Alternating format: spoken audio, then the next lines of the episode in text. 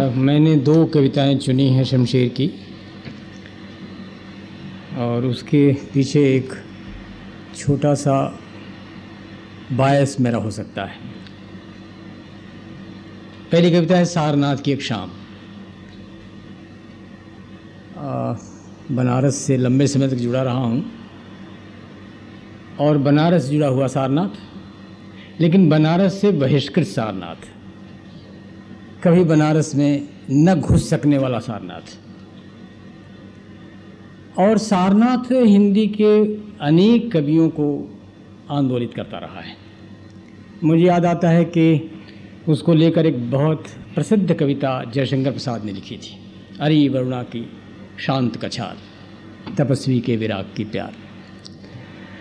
और फिर मुझे याद आता है कि उसके बाद दूसरी कविता शमशेर ने लिखी। यानी दो हिंदी के बड़े कवियों की एक टकराहट सारनाथ को लेकर होती है। और कहीं दोनों जुड़ते, मिलते भी हैं, टकराते हैं, फिर अलग होते हैं। बहुत दिलचस्प अध्ययन दोनों का हो सकता है, दोनों कविताओं को समानांतर रख के। एक वरुणा के शांत कछार जयशंकर प्रसाद देखते हैं और आंतरिक एकांत वरुणा किनारे का की वह पद्म ऊष्मा की बात शमशेर करते हैं। कविता में दूसरी कई सारी खूबियाँ हैं जिनकी अलग से व्याख्या करने की ज़रूरत नहीं है आप देखेंगे। एक बात और मैं कहना चाहूँगा। शमशेर को पढ़ते हुए एक बात शमशेर के पाठकों को ख़ास तौर से एक प्रश्न की तरह आती होगी बार बार सामने कि उनके यहाँ त्रिलोचन बार बार आते हैं। कुछ एक, एक ख़ास तरह का मिथक वो बना लेते हैं त्रिलोचन का एक काव्य मिथक। त्रिलोचन एक कवि एक व्यक्ति एक लेखक और एक वो त्रिलोचन जिसको शमशेर ने खुद गढ़ा है। और सिर्फ़ एक कविता में नहीं, शमशेर की कई कविताएँ हैं जहाँ शमशेर त्रिलोचन बार बार आते हैं। अब बार बार का ये जो रिपीटिशन है, ये आवृत्ति है, इस आवृत्ति से त्रिलोचन के बिंब को अद्भुत अर्थवत्ता मिलती है, जो शमशेर की दी हुई अर्थवत्ता है। इस कविता में भी बात सारनाथ की है। बुद्ध नहीं याद आते बुद्ध के संकेत हैं कविता में। उपनिषदों का शोर जिसे दबा नहीं पाता ये संकेत आता है। लेकिन फिर उस सारे शोर के विरुद्ध खड़ा एक व्यक्ति है, वो त्रिलोचन है। और त्रिलोचन का बड़ा विराट बिंब खड़ा किया है शमशेर ने। सारी पृथ्वी को जो अपनी बाहों में थामे हुए है, लगभग वो फैज़ के उस बिंब की तरह ख्याल सुए वतन रवा है, समंदरों की आयाल थामे, उस तरह का बिंब। मैं कविता पढ़ना चाहता हूँ। सारनाथ की एक शाम ये आकाश के सरगम खनिज रंग हैं, बहुमूल्य अतीत हैं, या शायद भविष्य। तू किस गहरे सागर के नीचे के गहरे सागर के नीचे का गहरा सागर होकर भिज गया है? अथाह शिला से केवल अनिंद अवर्णी मछलियों के विद्युत तुझे खनते हैं। अपने सुख के लिए। सुख तो व्यंग्य में ही है।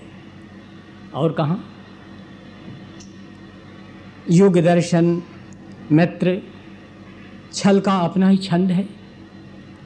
सर्वोपरि मधुर, मुक्त और कितना ऑब्स्टेक्ट क्योंकि व्यभिचार ही आधुनिकतम काव्य कला है।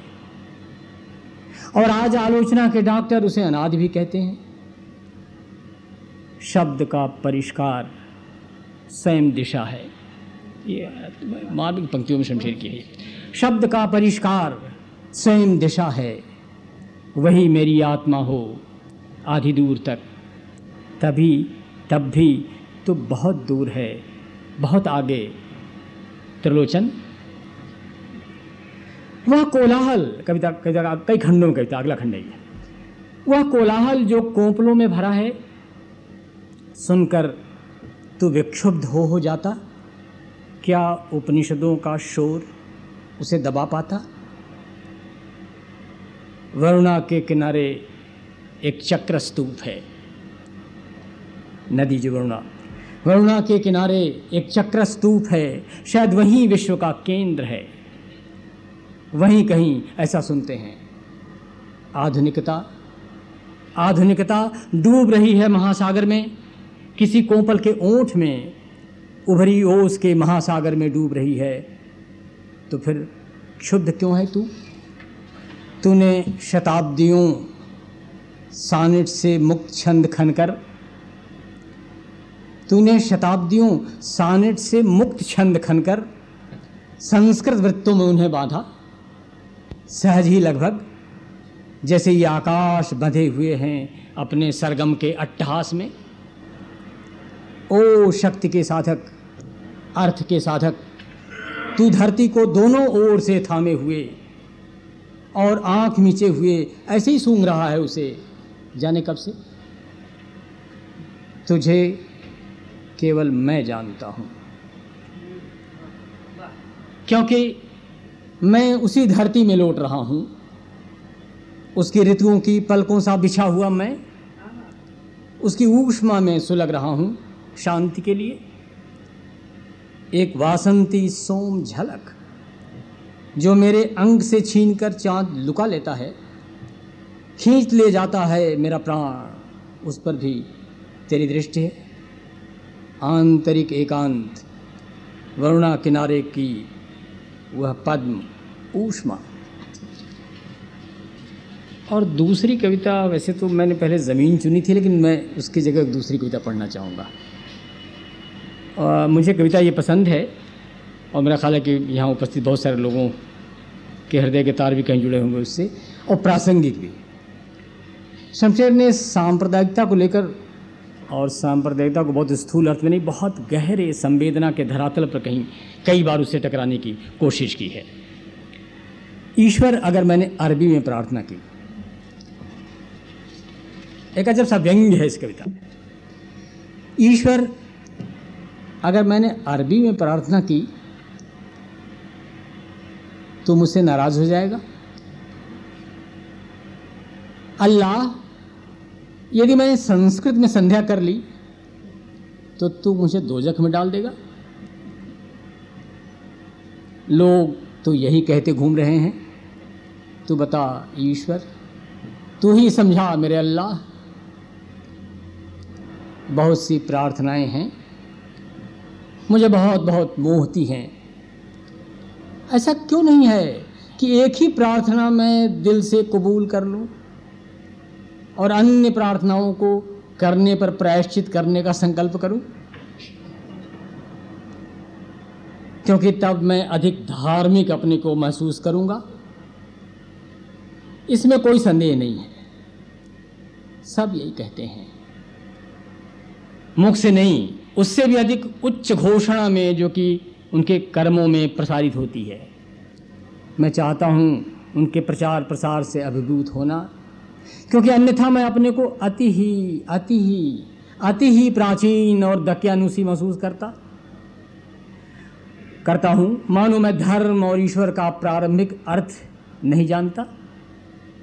हे मेरे ईश्वर, मेरे अल्लाह, मुझे क्षमा करना। अफ अफ, तुम दोनों ही मिलकर मेरा अंत कर दो। बेहतर है, वह शांति जो आज न होने में है। न होता मैं तो क्या होता? न था मैं तो खुदा था। कुछ न होता तो खुदा होता। डुबोया मुझको होने ने, न होता मैं तो क्या होता? आज वो नहीं है जो सुना और कंठस्थ किया जाता है। छपे काव्य में लिपि संबंधी दंगे संस्कृत बनने लगे हैं, दंगे संस्कृत बनने लगे हैं, जिसका शोध मेरे लिए दुरूहतम साहित्य है। जन्म भर की आस्था के बावजूद। यह कविता यह शमशेर की विलक्षण कथन है अपने बारे में अपनी कविता के बारे में। यह कविता नहीं मात्र मेरी डायरी है। अपनी मौलिक स्थिति में छपाने की चीज़ नहीं। अपने से बातचीत है मात्र। अपने मन के होंठों के स्वर मन के कानों के लिए। अपने केवल मात्र। मनीषियों, आलिमों, आचार्यों, प्राचार्यों, अपना गहन, अमूल्य समय इन पंक्तियों को न देना। यदि भूले से इन्हें पढ़ने लगे हो, यहीं से इन्हें छोड़ देना। तो मैं कह रहा था, धन्यवाद।